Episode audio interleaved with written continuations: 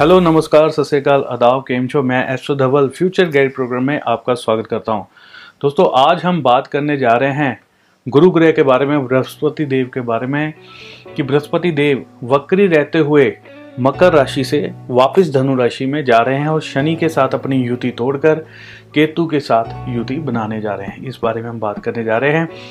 Mean राशि वालों ने साल की शुरुआत से ही बुरी बुरी बुरी बातें सुनी होंगी, राशिफल में बुरी बातें सुनी होंगी, कई चीज़ें जो हैं, वो बुरी घटित भी हुई होंगी आपके साथ। लेकिन अब जो चीज़ें मैं आपको बताने जा रहा हूँ, उसमें काफ़ी चीज़ें अच्छी भी हैं आपके लिए।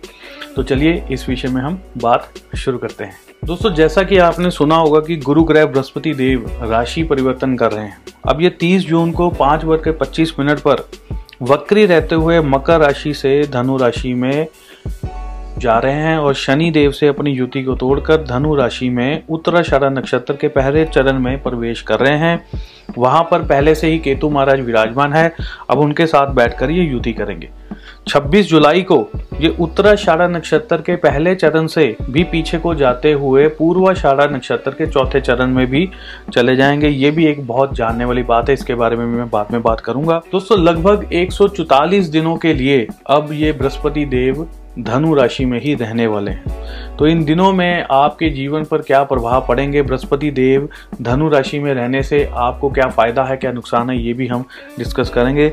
सबसे पहले मैं बता दूँ कि मीन राशि, ये बृहस्पति देव की स्वयं की राशि ही है। धनु राशि भी इनकी है और मीन राशि भी इनकी है। और इनकी जो मूल त्रिकोण राशि है, वो धनु राशि है। और धनु राशि में जब ये होते हैं तो हंस महापुरुष राजयोग का निर्माण भी करते हैं। लेकिन वहाँ पर अब केतु महाराज भी बैठे हुए हैं। तो ये एक तरह से एक चंडाल योग को भी एक्टिवेट करते हैं केतु और गुरु की युति। एक बहुत ही खास चीज़ मैं इसमें ऐड करना चाहूँगा। जिन, बहुत सारे पेरेंट्स जो है, जब जिनके बच्चे पैदा होते हैं, वो हमसे पूछते हैं कि हमारे बच्चे के बारे में इसका भविष्य बताइए, कैसा होगा कैसा होगा। मैं आपको थोड़ा सा अभी बता देता हूँ कि 23 सितंबर तक केतु के साथ इनकी युति इसी राशि में रहने वाली है, धनु राशि में। और जितने भी बच्चे इस दौरान पैदा होंगे, इस समय में, उन सबकी कुंडली में हंस महापुरुष योग तो आएगा, लेकिन एक चंडाल योग की भूमिका भी साथ में आएगी।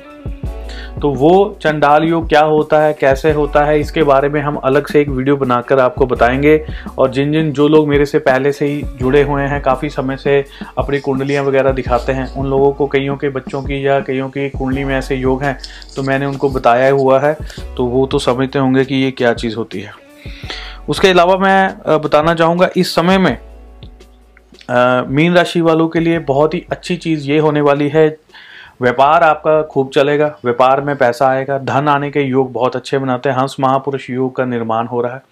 पैसा आएगा लोगों से मुलाकात होगी, लोग बढ़ेंगे क्लाइंट्स बढ़ेंगे कस्टमर बढ़ेंगे, आपके चीज़ें खुलेंगी।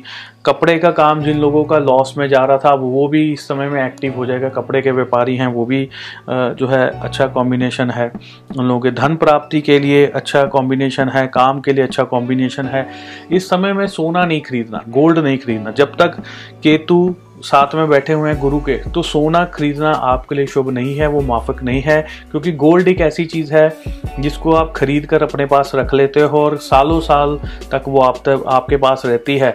और उसको आप एक तरह से अपनी धरोहर मानते हो कि ये हमारे लिए एक सेविंग्स है डेट सेविंग्स है। एक तरह से इसको सेविंग तक की तरह लेते हैं और सोना रखना शुभ माना जाता है।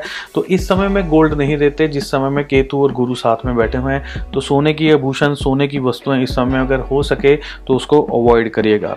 कई किस्म के इस समय में लोगों के ऊपर आरोप लग सकते हैं।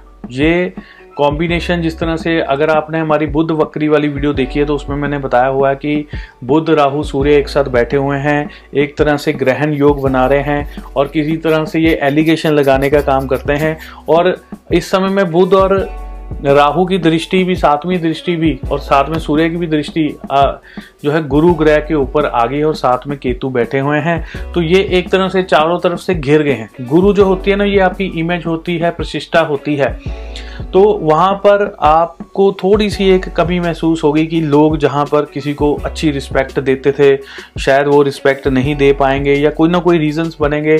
जैसे कि आजकल आपको पता कि टीचर्स और स्कूलों का बुरा हाल हो रहा है तो ये पीरियड उनके लिए और ज़्यादा जो है वो गंदगी बटोर सकता है। उनके विषय में थोड़ी गलत चीज़ें सुनने में आ सकती हैं, क्योंकि कलंक लगवाना है इसने, कोई एलिगेशन लगवाने का काम करना है। और ये चीज़ होता है और इंसान अंदर से बेचैन हो जाता, तड़फ जाता है। ऐसी चीज़ें इस समय में हो सकती हैं। और अभी मेरे को इजाज़त भी दीजिए।